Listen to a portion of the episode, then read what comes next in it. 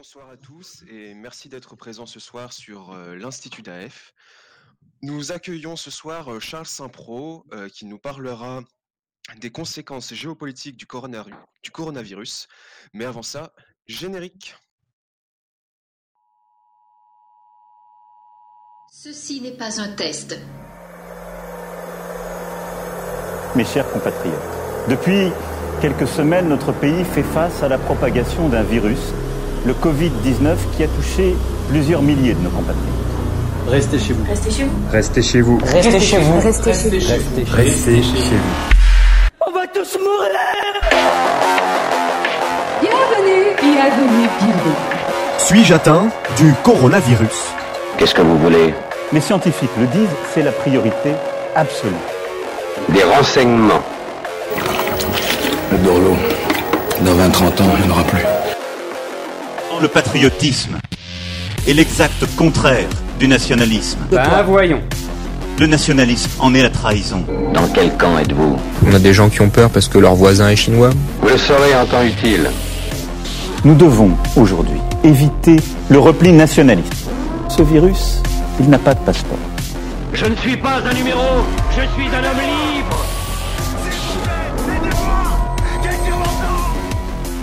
Rien ne pourra plus jamais aller bien. La France a peur. Nous sommes en guerre. Puisse le sort vous être favorable. Charles Saint-Pro, géopoli- géolo- euh, géopolitologue, islamologue, fin connaisseur du Maroc. Vous pouvez d'ailleurs retrouver ses conférences sur- le cercle Henri Lagrange sur YouTube, mais également directeur de l'Observatoire des études géopolitiques. Nous parlera ce soir des conséquences géopolitiques du coronavirus. Monsieur Saint-Pro, bonsoir, je vous laisse la parole. Oui, bonsoir. Donc nous parlons des conséquences géopolitiques du Covid-19. Et sur le plan géopolitique, il est clair que cette crise sanitaire va avoir des répercussions énormes.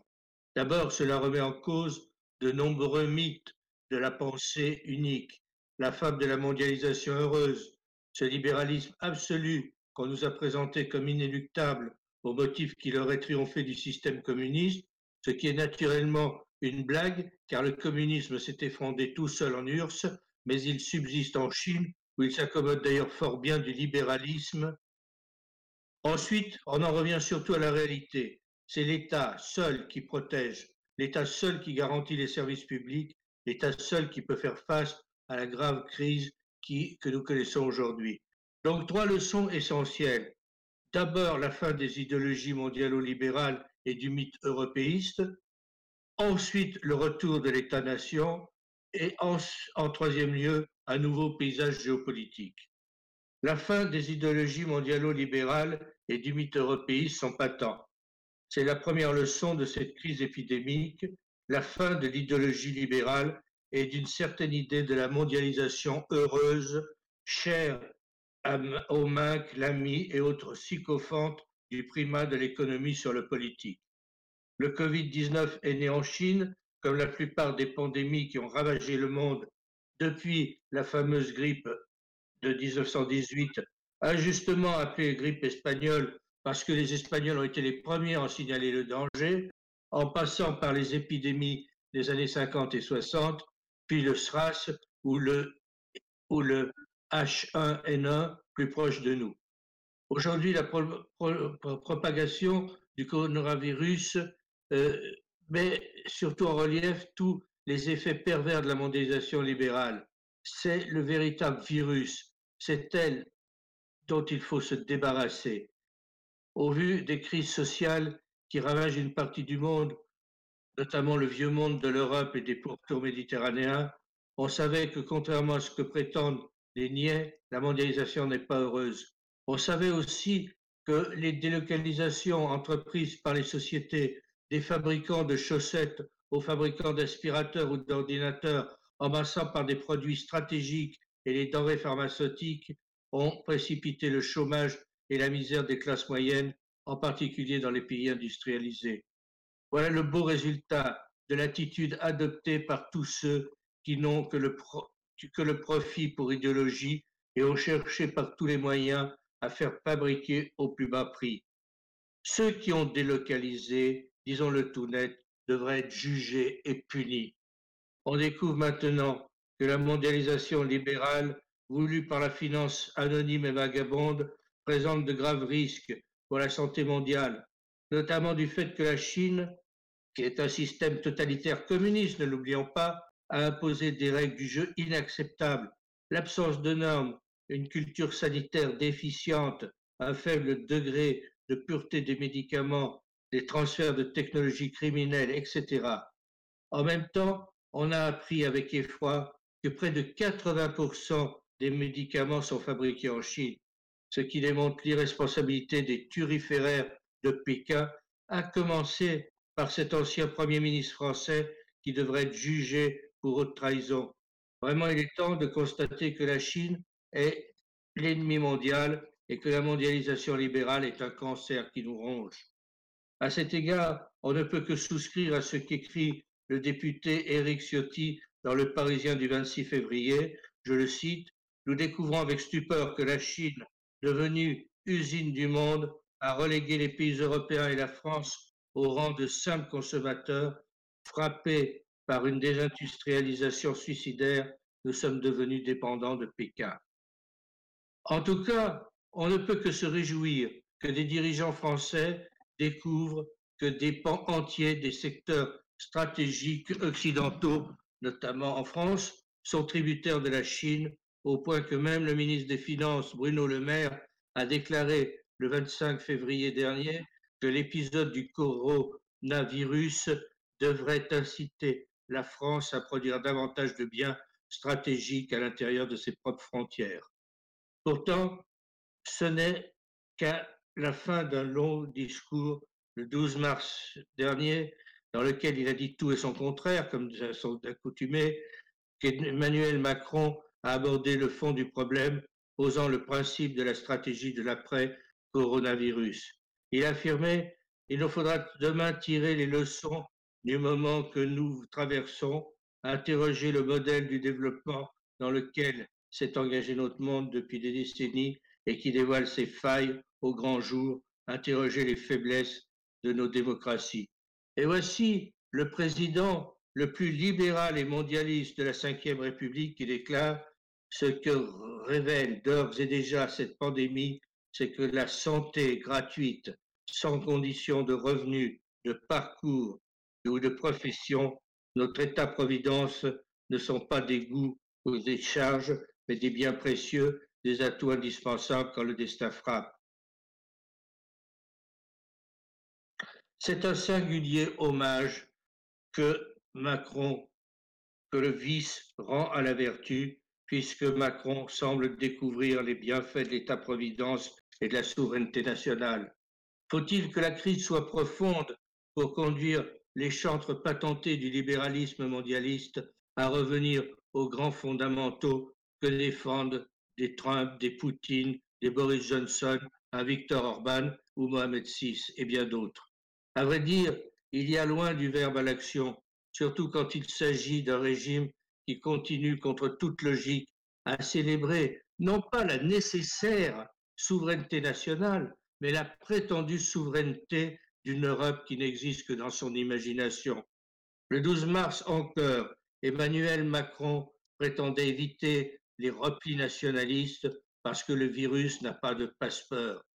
Cette idéologie mondialiste et européiste, c'est la même chose d'ailleurs, n'a pu empêcher de fermer les frontières.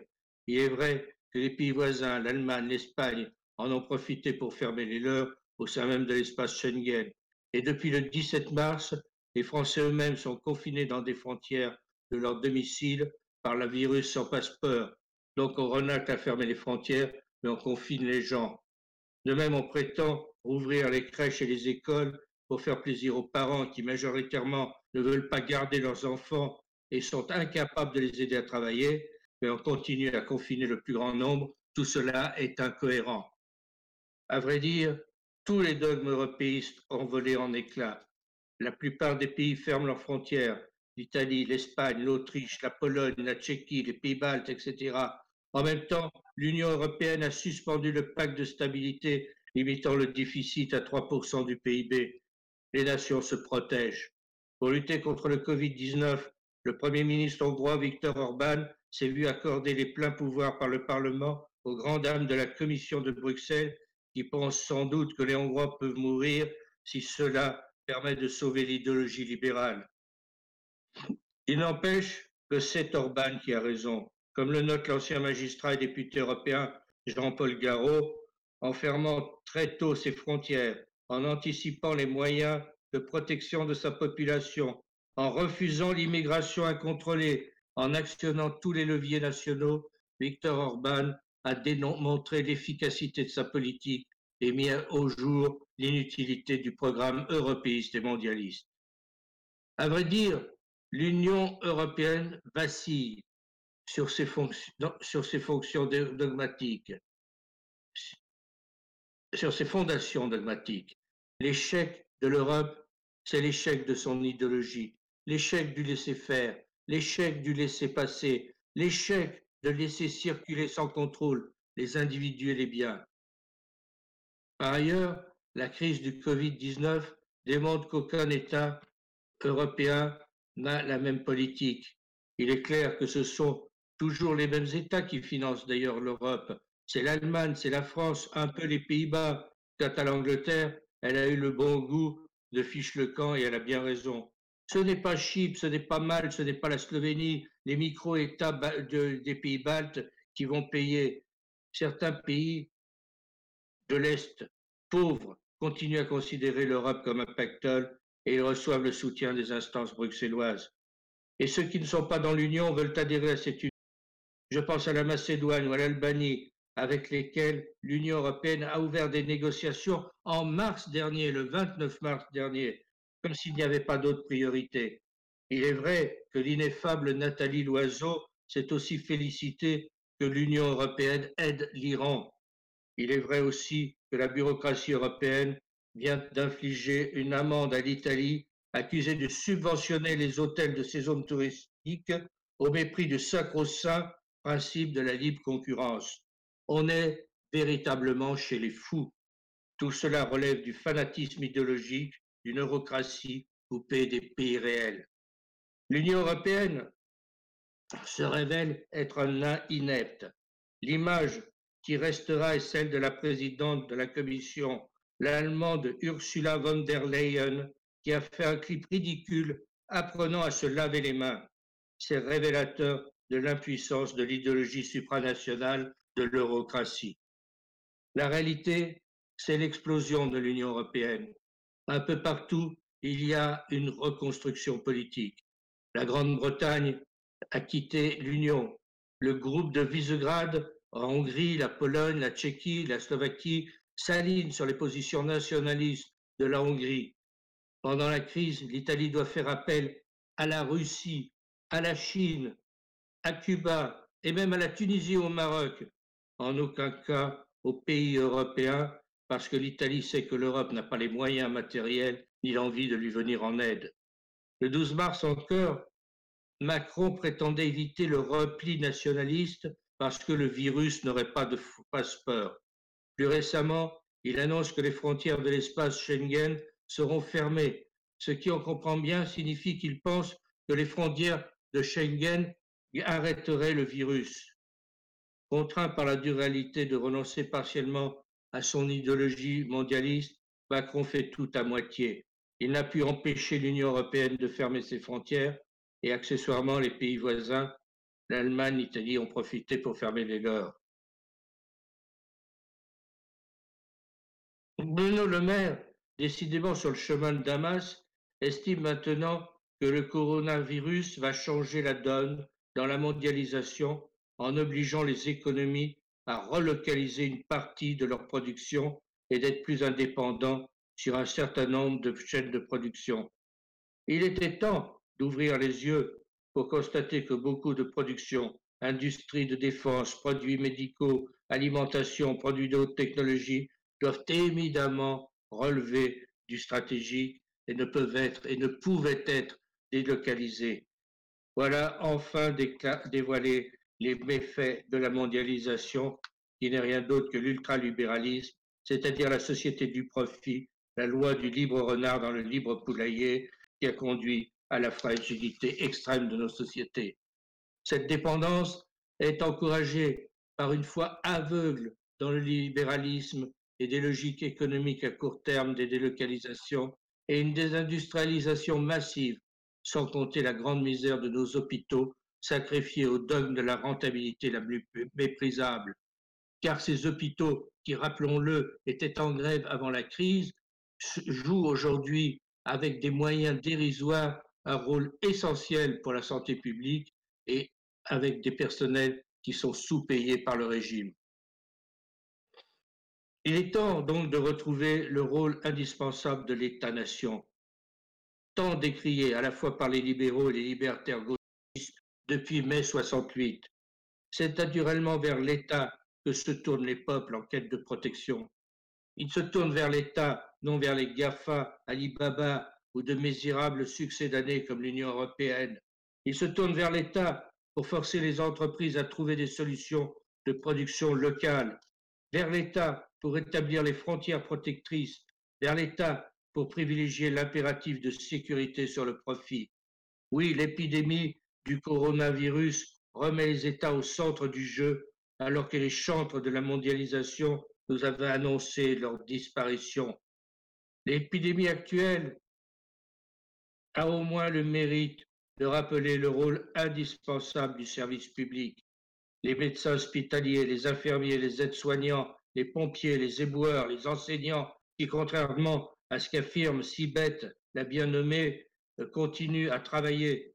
D'autres agents publics sont désormais encensés par la population qui redécouvre enfin leur rôle essentiel.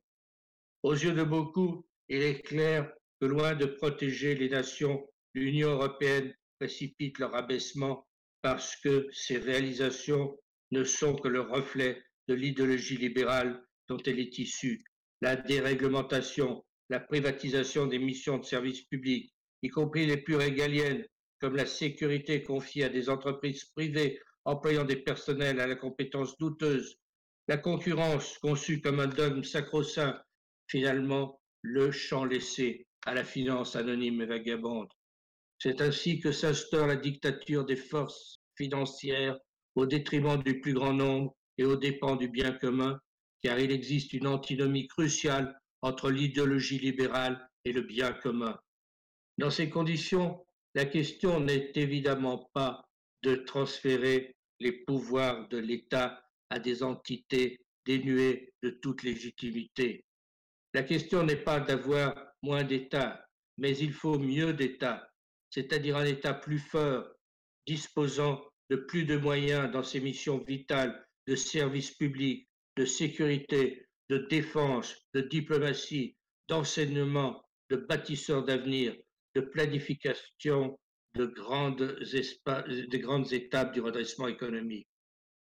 La crise sanitaire démontre que la, que la mondialisation, globalisation a conduit au pire notamment en encourageant des délocalisations scandaleuses de secteurs entiers de produits stratégiques.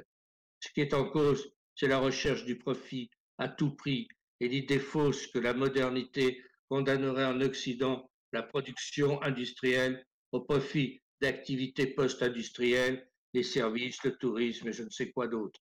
C'est surtout ce qui est en cause, c'est l'idéologie libérale, source de tous les vices, mondialisation, européisme, propagande anti-État. Voilà les, slogans de la mondialisation libérale. Pourtant, rien n'est inéductable. La présidence de Donald Trump, le Brexit, maints autres événements en Europe démontrent qu'un peu partout, les peuples se réveillent du long engourdissement qui leur a été imposé par les discours lénifiants de la bien-pensance mondialiste c'est-à-dire la grande coalition contre les nations formée par les 68 États passés du col Mao-Rotary et les ultralibéraux, de Cohn-Bendit et Bernard-Henri Lévy à Alain et Emmanuel Macron.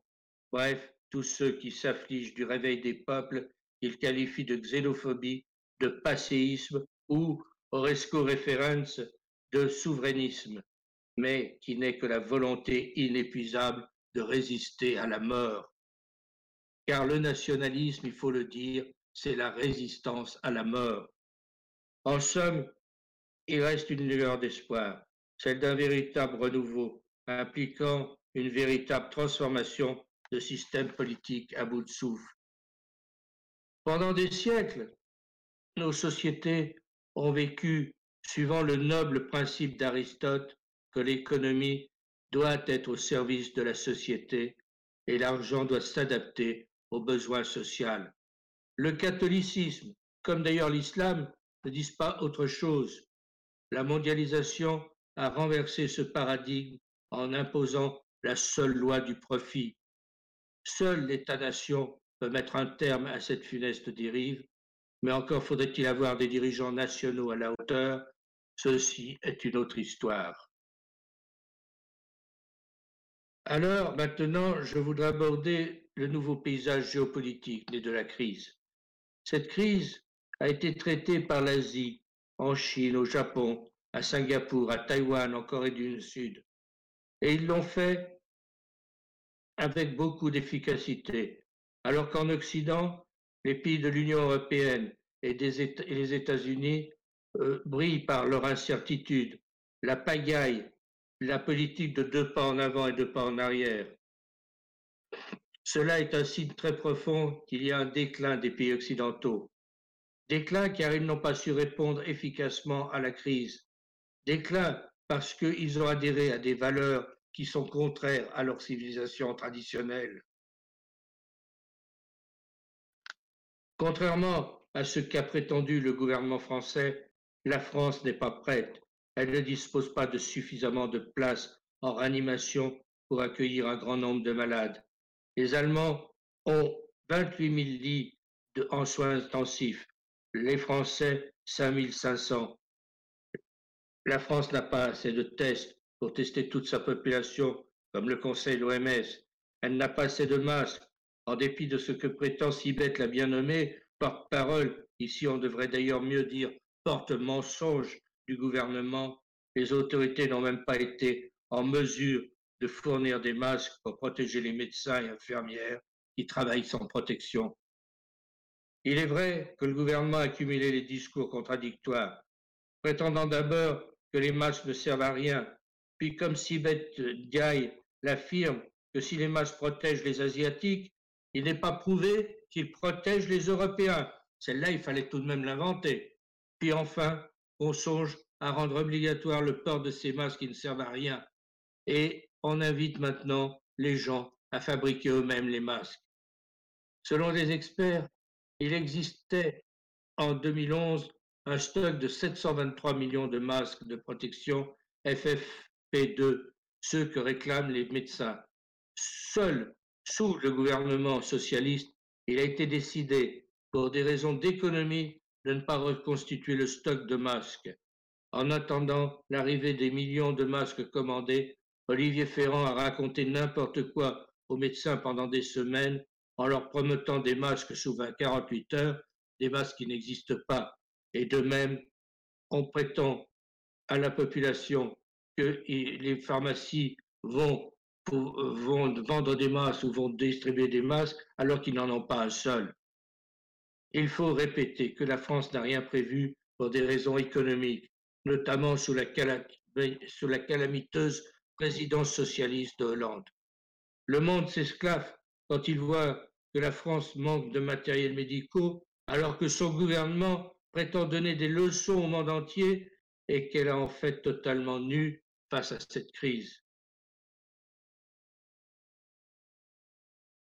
Une autre leçon géopolitique qu'il faut peut-être mettre en exergue, c'est qu'on s'aperçoit que certains pays du Sud se sont mieux tirés d'affaire que d'autres du Nord. Prenons le cas de la Tunisie, où l'OMS vient de déclarer que, que ce pays, la Tunisie, s'en sortira sans trop de dégâts euh, et, et, surmontera la crise épidémique. Prenons le cas du Maroc qui a fait preuve d'une grande sagesse en prenant des mesures efficaces qui ont suscité l'adhésion de sa population. Et je voulais dire un mot du Maroc qui est un cas intéressant. Le Royaume est à l'avant-garde en ce qui concerne les mesures prises pour endiguer le coronavirus, notamment en mettant en place un système de confinement très strict et en mobilisant d'énormes ressources médicales, financières et humaines pour protéger ses citoyens. Le Royaume a consacré plus de, 2,7% de son PIB à lutter contre cette pandémie mondiale, ce qui classe le Maroc en quatrième rang mondial dans la mobilisation des ressources financières contre le Covid-19. Cette stratégie marocaine a été saluée au niveau international, non seulement pour l'efficacité de sa mise en œuvre, mais aussi pour l'implication de toutes les institutions et les composantes de la société. Le roi Mohamed VI a lancé au début du mois de mars le Fonds spécial pour la gestion de la pandémie, pour la mise à niveau du système de santé afin de contenir le virus, mais aussi le soutien à l'économie nationale, la sauvegarde de l'emploi et la réduction de l'impact social occasionné par cette situation. Surtout, le Maroc s'en sort mieux parce qu'il y a une autorité claire, parce qu'il y a la monarchie. En matière de lutte contre le Covid-19, le Maroc a fait preuve de deux qualités dont pourrait s'inspirer la France et bien d'autres. D'abord, la capacité à produire localement de quoi subvenir à ses besoins vitaux. Ensuite, celui de mobiliser ses forces vives et de les canaliser dans le but de juguler la menace en menant une politique claire et nette. Depuis, dès le début de la crise, le Maroc a imposé le confinement et fermé ses frontières. En l'absence d'un système social assez performant, le roi a lancé un fonds spécial de lutte contre le Covid-19 pour pallier les conséquences économiques de la crise. Et l'objectif est d'aider les, les, personnes affectées à faire face au chômage ou au risque de faillite. Nouvelle étape dans la lutte, depuis le 7 avril, le port du masque est obligatoire dans l'espace public au Maroc, sous peine d'amende, voire d'emprisonnement. Et au lieu de s'en remettre à des commandes parfois incertaines à l'étranger, comme l'Allemagne et la France, qui sont d'ailleurs victimes de retards ou même de vols, l'État marocain a mobilisé l'industrie textile locale pour produire 2,5 millions de masques par jour et le passage à 5 millions par jour est prévu dans les prochaines journées. Afin de maîtriser toute tentative de spéculation de la part des industriels ou commerçants, le gouvernement a encadré les prix des masques en les fixant à 80 dinars les 100, c'est-à-dire 8 centimes d'euros l'unité, sachant que les plus pauvres se les voient distribuer gratuitement. Le fonds spécial du Covid-19 va compenser la différence auprès des industriels qui se plient à cet effort de guerre sanitaire. Et lorsque des particuliers ou des pharmacies sont pris à vendre des masques à la sauvette à des tarifs plus élevés, leurs stocks sont confisqués et ils sont arrêtés. Autre effet positif de l'effort national, les masques ont pu être distribués rapidement et en grand nombre dans les, services médicaux, les pharmacies, les commerces de proximité, les supermarchés, les grandes surfaces, grâce à la mobilisation des réseaux logistiques de la grande consommation et notamment de l'industrie laitière. Alors pourquoi l'industrie laitière? Parce que les centrales laitières ont les meilleurs réseaux de livraison auprès de tous les petits commerces du pays, y compris les plus isolés dans les villages reculés ou les zones montagneuses. Pour poursuivre la lutte, l'État a également programmé la production de 500 respirateurs artificiels d'ici le 20 avril.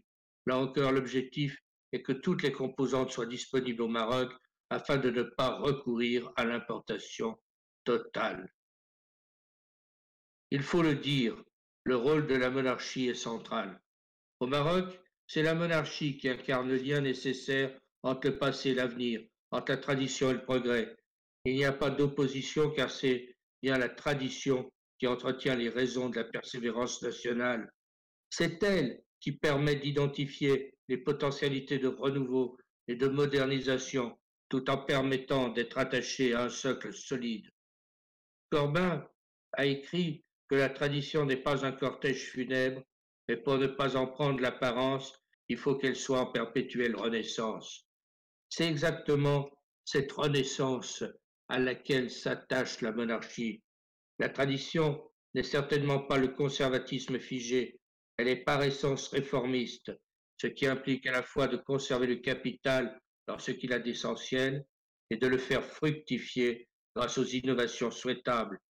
La tradition est une promesse raisonnée d'avenir pour une nation. Sous l'impulsion volontariste du roi Mohamed VI, l'état de droit se renforce, un effort d'adaptation se manifeste dans le champ religieux, l'unité nationale se consolide de Tanger à la Guira, l'économie progresse en même temps qu'une action déterminée est conduite sur le plan social, les infrastructures se modernisent avec une électrification totale du royaume, l'accès à l'eau potable pour toute la population est, est devenu une réalité, le développement considérable du réseau routier et autoroutier est également en cours. Le Maroc paraît même de renforcer encore son rôle central pour, pour la stabilité au sud de la Méditerranée et pour la nécessaire progression du dialogue entre les deux rives. Car il faut le dire, le Maroc est le seul pays stable au sud de la Méditerranée.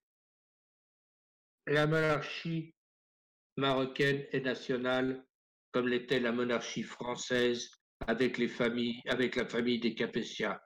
Au Maroc, le destin de quelques dynasties s'est identifié à celui d'une nation, comme cela a été le cas en France. C'est ce qui permettait au roi Hassan II de dire Les rois ont fait le Maroc.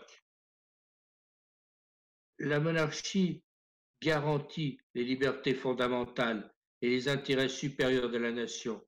Elle réunit l'indispensable consensus, c'est-à-dire le consentement profond, l'adhésion de l'ensemble d'une population vivant dans un cadre déterminé à un type de pouvoir. Ce consensus qui assure la légitimité d'un État. C'est également à la réalité nationale que ne cesse de renvoyer la monarchie. Et cela est bien naturel puisqu'elle est le, elle en est le dépositaire. Parce qu'il ne s'agit pas de refaire le monde, mais juste de faire évoluer son pays vers de meilleurs horizons sans pour autant le détruire et le plonger dans l'inconnu, l'essentiel consiste à continuer à construire une nation moderne et à devenir un pays émergent tout en s'appuyant sur ses fondamentaux. L'ambition de la monarchie au Maroc, comme, comme elle devrait l'être ailleurs, est de parachever la construction d'un pays moderne. À la notion coloniale de Maroc utile, laquelle impliquerait donc un Maroc inutile, Mohamed VI substitue la notion de Maroc possible, celui du changement, de la solidarité, de la réforme et du progrès. Le réformisme positif est ce qui caractérise le mieux la vision monarchique, qui, qui veut proposer un modèle de développement global fondé sur de grands chantiers structurants en matière d'infrastructures et de réformes économiques, sociales et institutionnelles. La construction d'un pays capable de relever les défis du XXIe siècle exige du travail, de la patience, de l'opiniâtreté, une bonne entente nationale, un état de droit, de l'ordre et surtout une vision à long terme. C'est tout ce que propose la monarchie et c'est tout ce dont dispose aujourd'hui le Maroc et c'est son capital le plus précieux. À tous égards, Mohamed VI est à la tête d'une monarchie moderne, animée par une vision audacieuse concernant tous les domaines. Cette monarchie, c'est que la société marocaine évolue. Celle de 2019 ou de 2020 n'est pas celle de 1999, qui n'est déjà plus celle de 1956. La population atteint aujourd'hui les 37 millions d'habitants, alors qu'ils étaient moins d'une douzaine de millions lors de l'indépendance en 1956. La population marocaine est de plus en plus urbaine. Le taux de fécondité a baissé de 7 à 2,3 enfants par femme. Les femmes travaillent davantage il y a des besoins nouveaux en matière d'enseignement, de santé, de travail, de protection des libertés fondamentales. Il y a des attentes qui correspondent au nouveau mode de vie des Marocains. En même temps, le monde actuel n'étant pas plus tranquille que celui d'hier, il demeure la nécessité de sauvegarder jalousement l'indépendance du pays, l'unité nationale, l'intégrité territoriale contre tous les complots ourdis de l'étranger, notamment contre les provinces sahariennes du royaume. Le roi Mohamed VI a la conviction qu'une monarchie concrète, agissante, régnante et gouvernante a pour mission de promouvoir les réformes et mettre en place une dynamique proposant un nouveau projet de société, un projet de société qui répondra aux attentes d'un peuple qui est à la fois attaché aux fondamentaux de la tradition et aspire légitimement au progrès et au développement. Il s'agit de faire en sorte que l'époque de la modernisation ne soit pas celle des aventures sans lendemain. Qui mieux que la monarchie peut concilier cette double exigence? Qui mieux que le roi peut penser une stratégie à long terme reposant sur une vision cohérente? Il ne s'agit pas de faire table rase, de tout chambouler, mais il s'agit plutôt de poursuivre la construction d'une nation moderne dans le respect de son identité et de ses traditions historiques. Telle est l'action de la monarchie, telle a été l'action de la monarchie en France et dans d'autres pays, et telle est l'action de la monarchie au Maroc. Aujourd'hui, il y a une exception marocaine, et cette exception marocaine est sans aucun doute due à la vision prospective et stratégique de la monarchie. Dans sa sagesse, le peuple marocain sait combien la monarchie est une condition de l'unité nationale, de la Méditerranée à la frontière mauritanienne, du respect des intérêts du Maroc sur la scène internationale et des progrès du pays. Le peuple marocain sait qu'il a besoin d'une institution monarchique qui a pour objectif un plus grand développement politique, social, économique. En réalité, c'est la monarchie qui est à la fois le symbole et le garant de cette exception marocaine qu'il faut préserver et consolider dans l'intérêt de la nation et du peuple. Et si l'exception marocaine résidait tout simplement dans le fait que là où d'autres s'agitent en tous sens, tâtonnent ou sont frappés d'une sorte de paralysie cadavérique, le Maroc poursuit son évolution dans la stabilité. Mais cette exception porte un nom, celui d'une monarchie qui n'est pas limitée à l'instant et n'a pas comme unique champ de vision les échéances électorales et les petits calculs politiciens. Au contraire, la monarchie s'inscrit dans le temps long, elle sait pourquoi elle veut planifier et voir loin. Précisément parce qu'elle a du temps pour elle, la monarchie n'agit jamais sur la contrainte ou dans la précipitation. Elle sait qu'il n'est pas toujours opportun de se hâter et elle prend quand cela lui semble nécessaire les décisions qui s'imposent et qui sont conformes au bien commun. Ce qu'aime un peuple, ce n'est pas le bavardage insipide des politiciens, ce n'est pas les discours aussi brillants soient-ils. Ce qu'aime un peuple, c'est le don d'autorité. C'est la même principale, c'est même la principale vertu qu'il reconnaît aux dirigeants, l'autorité, parce qu'il sait que c'est une, cette qualité, plus que toute autre, qui leur permet de maintenir l'indépendance nationale et de préserver les intérêts supérieurs de la patrie, tout en sauvegardant le nécessaire consensus. On connaît la célèbre phrase du général de Gaulle, Toute ma vie, je me suis fait une certaine idée de la France. Pour le général, cette idée de la France, que lui inspire à la fois le sentiment et la raison, est des plus concrètes. C'est celle d'un capital transmis de génération en génération, depuis le, glaive de Brenos jusqu'à la Ve République, en passant naturellement par la monarchie. Comme y invite Charles de Gaulle, il faut considérer l'histoire comme une science pure dans le respect du passé commun, contestant toute interprétation dogmatique, idéologique ou partiale qui conduira au dénigrement des longs siècles de la formation de la nation, laquelle est naturellement l'objet essentiel d'un droit gouvernement, d'un gouvernement juste.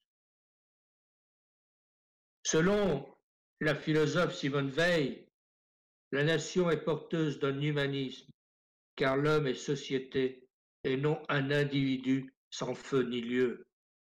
La nation seule, écrit Simone Veil dans l'enracinement, joue le rôle qui constitue par excellence la mission de la collectivité à l'égard de l'être humain, à savoir assurer à travers le présent une liaison entre le passé et l'avenir. En ce sens, poursuit Simone Veil, on peut dire que c'est la seule collectivité qui existe dans l'univers actuel. Voilà de fortes et belles paroles. Face à l'idéologie, cet attrait ségulaire de l'a priori, de l'absolu, du dogmatisme, il y a la réalité nationale et le lien indéfectible entre l'indépendance de la nation et la souveraineté de l'État et la dignité de l'homme. Voilà très exactement l'objectif de la monarchie moderne et visionnaire. Aujourd'hui, cette monarchie est illustrée par Mohamed VI au baroque, aux grandes dames des idéologues et des cercles gauchistes. Le Maroc offre l'image d'une monarchie moderne, progressiste, d'une monarchie qui va de l'avant. Alors que les régimes républicains s'assoupissent plus ou moins tranquillement dans une torpeur mortifère, alors que pour beaucoup ils sont incapables de résoudre les crises, le royaume se caractérise par une institution nationale, populaire et dynamique. Quand ailleurs ne règne que la léthargie, le Maroc est véritablement une nation en marche. En conclusion, j'en reviens à un autre sujet, les conséquences géopolitiques du Covid-19.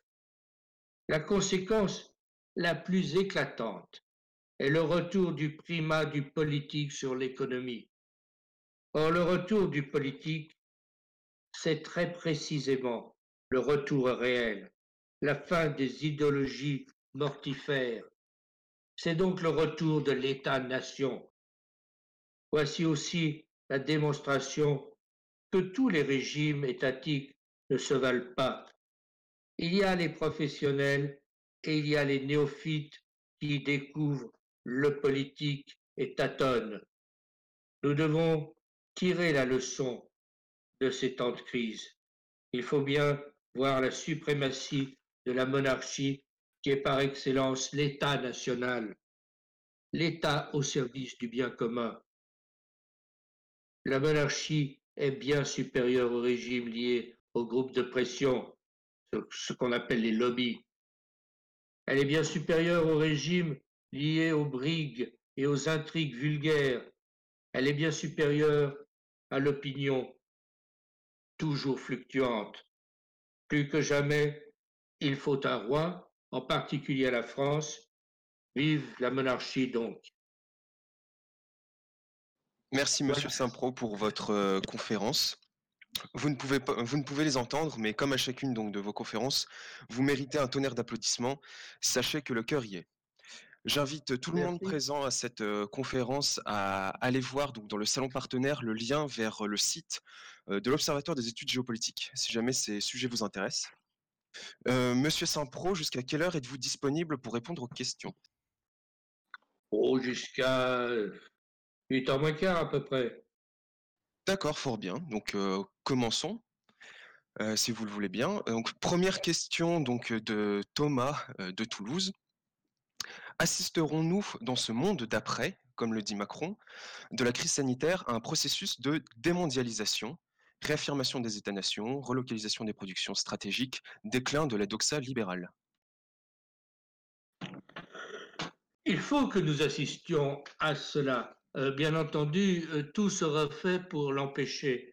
Euh, que ce soit le système en France, que ce soit le système de l'Union européenne, de cette commission horrible qui a pris en main la destinée de, cette union.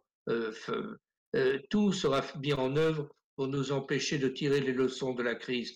Mais il ne faut pas se laisser berner. Cette crise est probablement l'une des plus importantes que nous ayons connues depuis plusieurs, euh, plusieurs années, enfin depuis plusieurs décades. Et, et donc, il faut en tirer toutes les conséquences. Euh, il ne faut pas que l'on recommence comme avant avec les mêmes errements. Ce que je crains, ce que je crains très profondément, euh, c'est que nous soyons bernés une fois de plus, que tout le monde a compris que le libéralisme, que la mondialisation, que l'Union européenne sont des dangers mortels. Mais ce que je crains très fortement, euh, c'est que euh, quand la crise sera finie, elle va être finie un jour, je l'espère, enfin bien sûr, c'est clair, eh bien euh, que l'on revienne exactement au même, au même, au, même qu'avant. Et ça, c'est un vrai danger. Et c'est un vrai danger parce qu'aujourd'hui, il n'y a pas d'opposition. Il faut être clair aussi pour, pour reconnaître que ce soit les LR, que ce soit le Rassemblement national, que ce soit la France insoumise, tous ces gens-là pataugent et sont incapables d'avoir un discours vraiment clair et, pour proposer une nouvelle politique. Or, parce qu'ils sont tous plus ou moins soumis à l'idéologie euh, qui prévaut, à la pensée unique, à cette idéologie euh, mortifère, je le répète, euh, qui est celle du profit, qui est celle des intérêts, qui est celle du, petit commerce, enfin du petit commerce, des intérêts des, fonds de pension et des, actionnaires. Je pense que le danger vraiment que nous courons aujourd'hui, ça serait de ne pas tirer la leçon de la crise. Ça serait de ne pas mettre fin à la mondialisation libérale. Ça serait de ne pas mettre fin au libéralisme absolu. Ça serait de ne pas mettre fin à cette construction européenne qui nous a privés de toutes nos libertés. Ça serait qu'il y ait une sorte de revanche de, ce système qui aujourd'hui est débordé, qui aujourd'hui euh, perd pied, mais qui euh, ne, désespère pas de reprendre les choses en main. Merci Monsieur Saint-Pro euh, pour votre réponse. Vous faites une très bonne transition donc, pour la question suivante. Après les crises financières, que ce soit celle de 1929 ou celle de 2008, après les grandes guerres, les attentats islamistes ou encore plus récemment les émeutes des Gilets jaunes, on nous promet toujours un jour d'après, que tout va changer, que les erreurs ne seront pas répétées. Or, cela n'est presque jamais le cas. Pourquoi cette fois-ci, après cette crise sanitaire, cela serait différent? Ben, Je pense que c'est effectivement le jour d'après, euh, c'est un slogan. Euh, pourquoi voulez-vous que les gens qui gouvernent, euh, et, qui, que ce soit M. Macron ou l'opposition, c'est la même chose, changent leur fusil d'épaule. Pourquoi voulez-vous que ces gens qui ont trahi les nations, les peuples euh, depuis euh, des décennies euh, changent du, jour au lendemain? Pourquoi voudriez-vous que ces gens deviennent des, des nationalistes? Pourquoi voudriez-vous que ces gens aient une idée du bien commun qui prévale sur les intérêts particuliers? Je pense que c'est ça le danger. Si on ne change pas les gens, ces gens et le système, et je dis bien le système, on ne pourra pas s'en sortir. Et c'est pour ça que jamais il a été aussi urgent que de changer le système et que peut-être jamais il n'a été aussi urgent que de rétablir une monarchie nationale.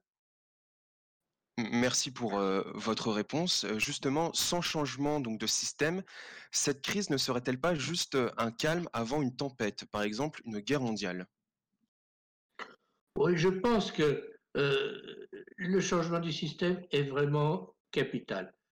Euh, et euh, autrement, la crise ne finira pas. Elle prendra une autre forme, bien entendu, puisque on va un jour ou l'autre sortir de la crise sanitaire, mais il y aura, une, crise économique qui, sera très grave, car on peut penser que près d'un tiers des, des, entreprises, des PME, bien entendu, euh, vont, vont, fermer, euh, asphyxier. Ah, comment voulez-vous que les restaurants, les hôtels, les bars, euh, les, petits commerces s'en sortent après deux mois de fermeture alors qu'ils étaient déjà sur la, sur la corde raide avant, avant la crise sanitaire?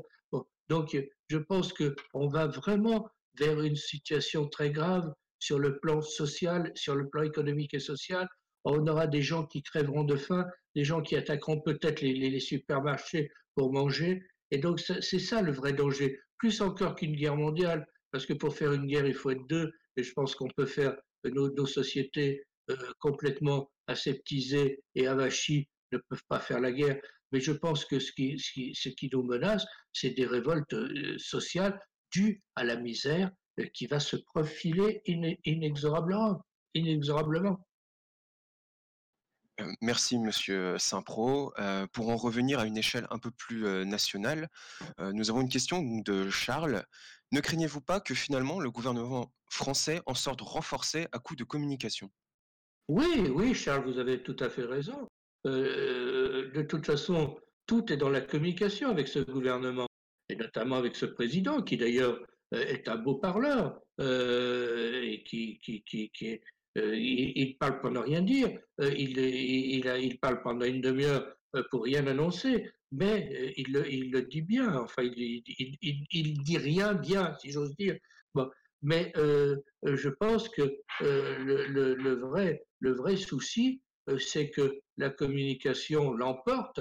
Déjà, bon, il suffit de voir les chaînes d'information continue en télévision qui sont quand même à la solde du régime y compris les chaînes d'État comme France Info, comme France Inter, euh, comme, qui sont payées avec l'argent du contribuable, je le, signale, et, qui euh, ce, sont quand même des ramassis de gauchistes euh, les, plus, les plus durs, mais qui font l'apologie du gouvernement euh, Macron à qui mieux mieux. C'est-à-dire qu'il y a une complicité, euh, alors peut-être qu'on les tient aussi par, par, le fait qu'ils travaillent dans ces chaînes, mais euh, il y a une complicité entre euh, l'anarchisme 68 art, euh, le libertarisme 68 art et le libéralisme qui est, qui, est, qui, est indéniable. Et je pense que tout cela fait une, une très grosse force. Et je pense que pour renverser cette grosse force, ça ne va pas être facile. Et c'est pour cela que je pense que la communication de ce gouvernement est tout axé pour, pour, sur le fait qu'il il, il, il, il, veut se sauver. Il veut se sauver à tout prix, quitte à dire n'importe quoi, quitte à faire n'importe quoi. Donc nous sommes, véritablement en danger de, de non-évolution. Et si on n'évolue pas, si on ne change pas euh, drastiquement, euh, eh bien, je pense que on est condamné. Merci pour euh, votre réponse. Euh, une question d'un de nos militants. Donc, euh, un gouvernement fort et plus traditionnel comme celui de la Russie de Poutine permet-il, pardon, plus facilement d'enrayer la pandémie sur son territoire? Bah, Il est clair qu'un gouvernement fort, où il y a une autorité, quelle qu'elle soit, y compris d'ailleurs le, le, gouvernement de, de la... mais prenons aussi l'État, un, un gouvernement nationaliste comme celui en Hongrie, tout ça, euh, un gouvernement fort euh, et euh, peut fixer un cap et peut mieux s'en sortir que un gouvernement faible et un gouvernement qui a pour politique celle du chien crevé au fil de l'eau.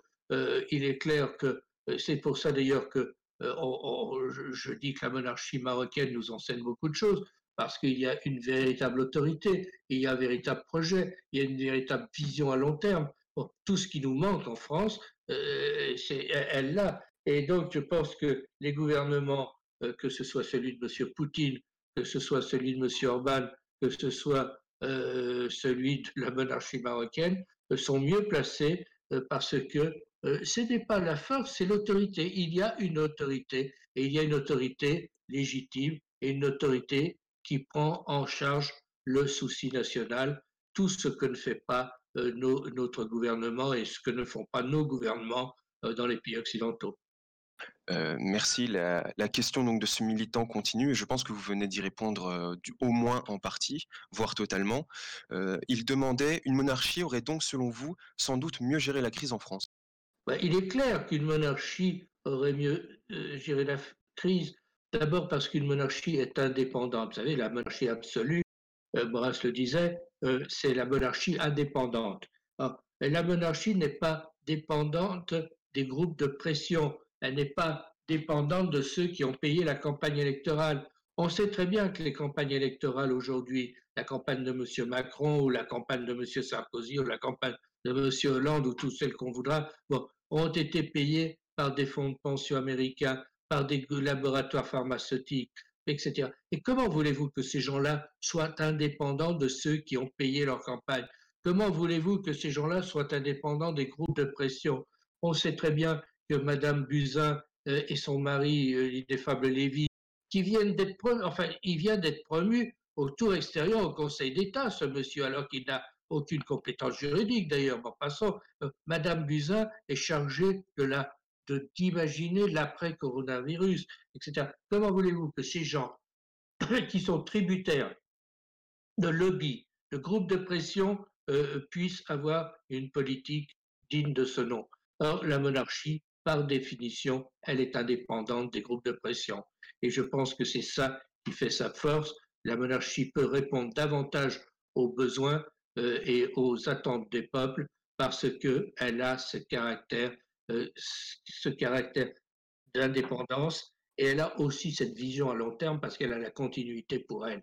Je pense que c'est très important de noter qu'on ne peut pas construire une politique digne de ce nom avec des échéances électorales de plus en plus rapprochées.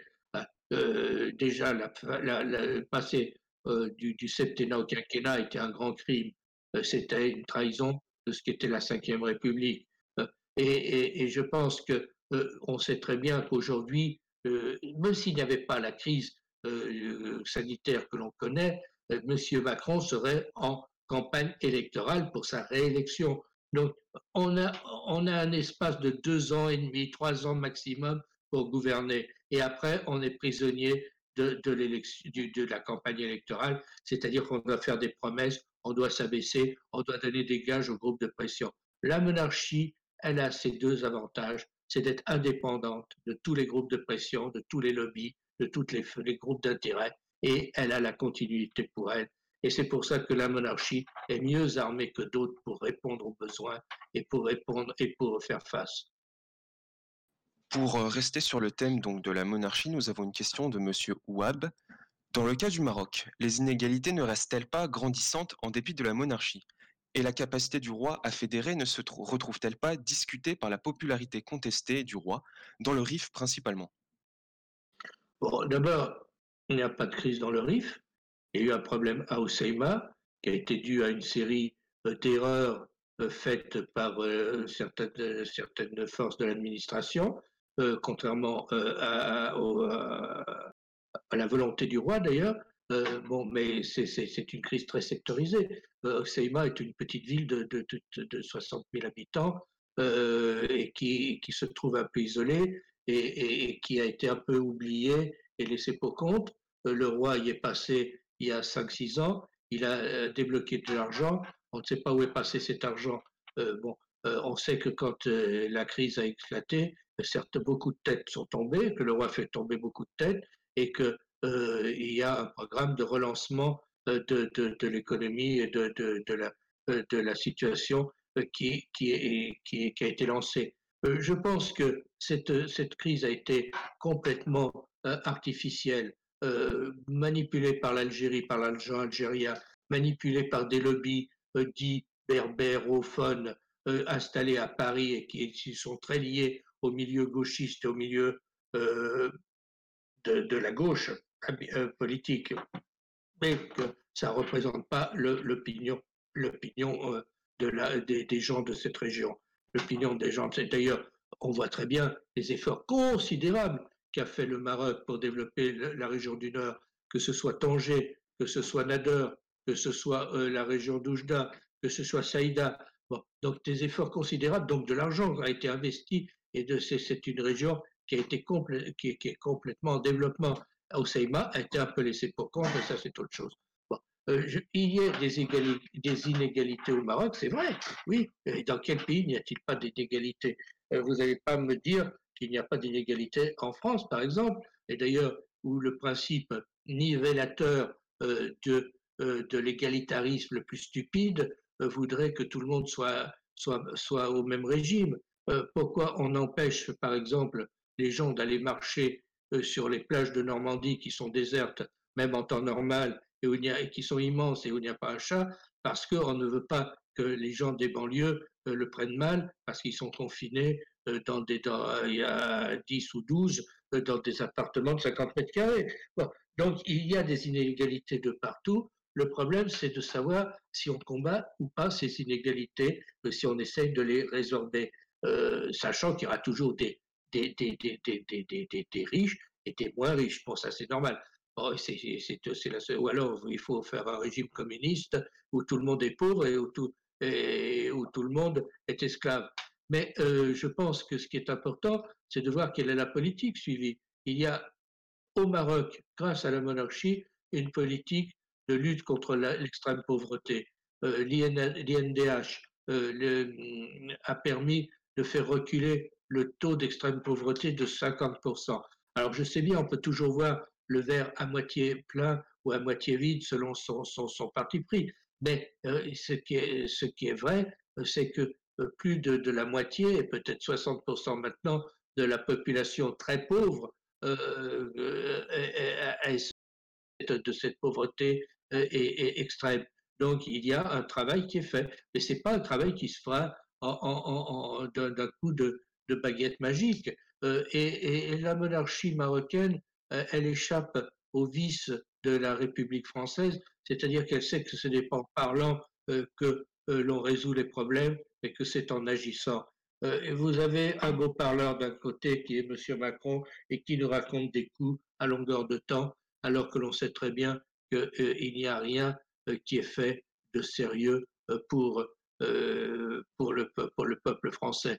Et puis, vous avez la monarchie marocaine qui agit euh, qui agit de son mieux avec les moyens qui, sont les siens euh, et les moyens financiers qui sont ceux du Maroc, qui ne sont pas immenses, mais qui progressent chaque jour. Le, signe le plus, le plus, le plus euh, visible de cette progression, c'est le développement de la classe moyenne.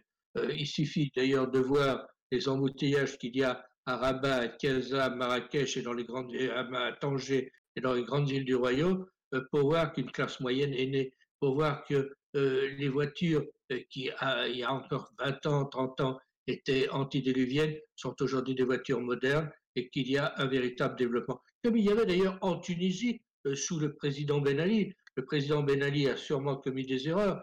C'est surtout sa femme et, la famille de sa femme qui en ont commis le plus. Mais il y avait un, le développement d'une classe moyenne et un pays qui marchait bien et qui se développait. Aujourd'hui, on voit dans quel état est la Tunisie. Merci pour votre euh, réponse très complète, euh, euh, monsieur Saint-Pro. Pour en revenir donc à, une échelle un peu plus internationale, intercontinentale, nous avons une question donc de, Adrien donc de Bordeaux. En utilisant le prétexte de cette crise sanitaire et dans sa main mise sur l'Europe, les États-Unis n'ont-ils pas intérêt à isoler définitivement la Chine, dans la mesure du possible, du concert des nations?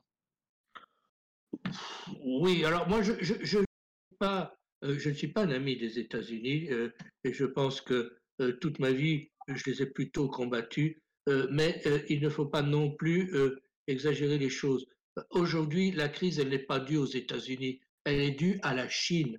À, la Chine, parce que d'ailleurs, le virus vient de la Chine, ne l'oublions jamais, hein, comme toutes les grandes pandémies sont venues de la Chine, mais elle vient aussi du fait que ce qu'on a appelé l'usine du monde, c'est-à-dire cette Chine où l'on a délocalisé à qui mieux mieux, euh, euh, porte en elle tous les problèmes et, et, toutes les causes de notre situation aujourd'hui. Hein, si on crève de faim dans certaines régions d'Afrique, si en Tunisie, tiens, je parlais de la Tunisie, en Tunisie, euh, vous savez que les événements qui ont provoqué la chute du président Ben Ali ont, ont, sont dus au fait qu'un gars s'était euh, immolé par le feu dans un petit bled euh, de, de l'intérieur. Ce petit bled de l'intérieur, il y a 30 ans, on fabriquait des, t-shirts, des, chemises qu'on achetait d'ailleurs un peu partout euh, dans le monde, en France et ailleurs. Et il a été frappé de plein fouet par la mondialisation, c'est-à-dire qu'on a délocalisé, où les Shintok se sont mis à faire la même chose en payant euh, en payant des, salaires de misère à des gamins qui travaillent 12 heures par jour. Euh, je pense que euh, le, vrai problème, c'est que la logique capitaliste, la logique libérale, la logique du profit pour le profit l'a emporté et la Chine en a profité. Et c'est là qu'on voit qu'il y a une alliance terrible entre le libéralisme et le communisme, parce que tous les deux sont internationalistes, parce que tous les deux euh, euh, ont les mêmes conceptions idéologiques de base. Et je pense que euh, c'est une erreur de continuer à s'en prendre aux États-Unis dans cette affaire, parce que le vrai ennemi, le vrai cause de nos, de nos tourments, c'est la Chine. Je, je, je suis très hostile à toute idée qui veut que l'on soutienne un pays contre un autre aux dépens de l'intérêt national. Euh, c'était ce qui s'est passé en France entre 40, 1940 et 1944, où vous aviez ce que Maurras appelait le clan des Ya et le clan des Yes. Vous aviez les pro-américains et les pro et les pro-allemands. Euh, après, vous avez eu les pro-soviétiques contre les pro-américains. Et puis maintenant, vous avez euh, les pro-chinois et les pro euh, et, les, et, les, pros, je ne sais quoi. Non, soyons pro-français, soyons fondamentalement attachés au seul intérêt national français, hein, ce qui implique de ne pas avoir d'aveuglement.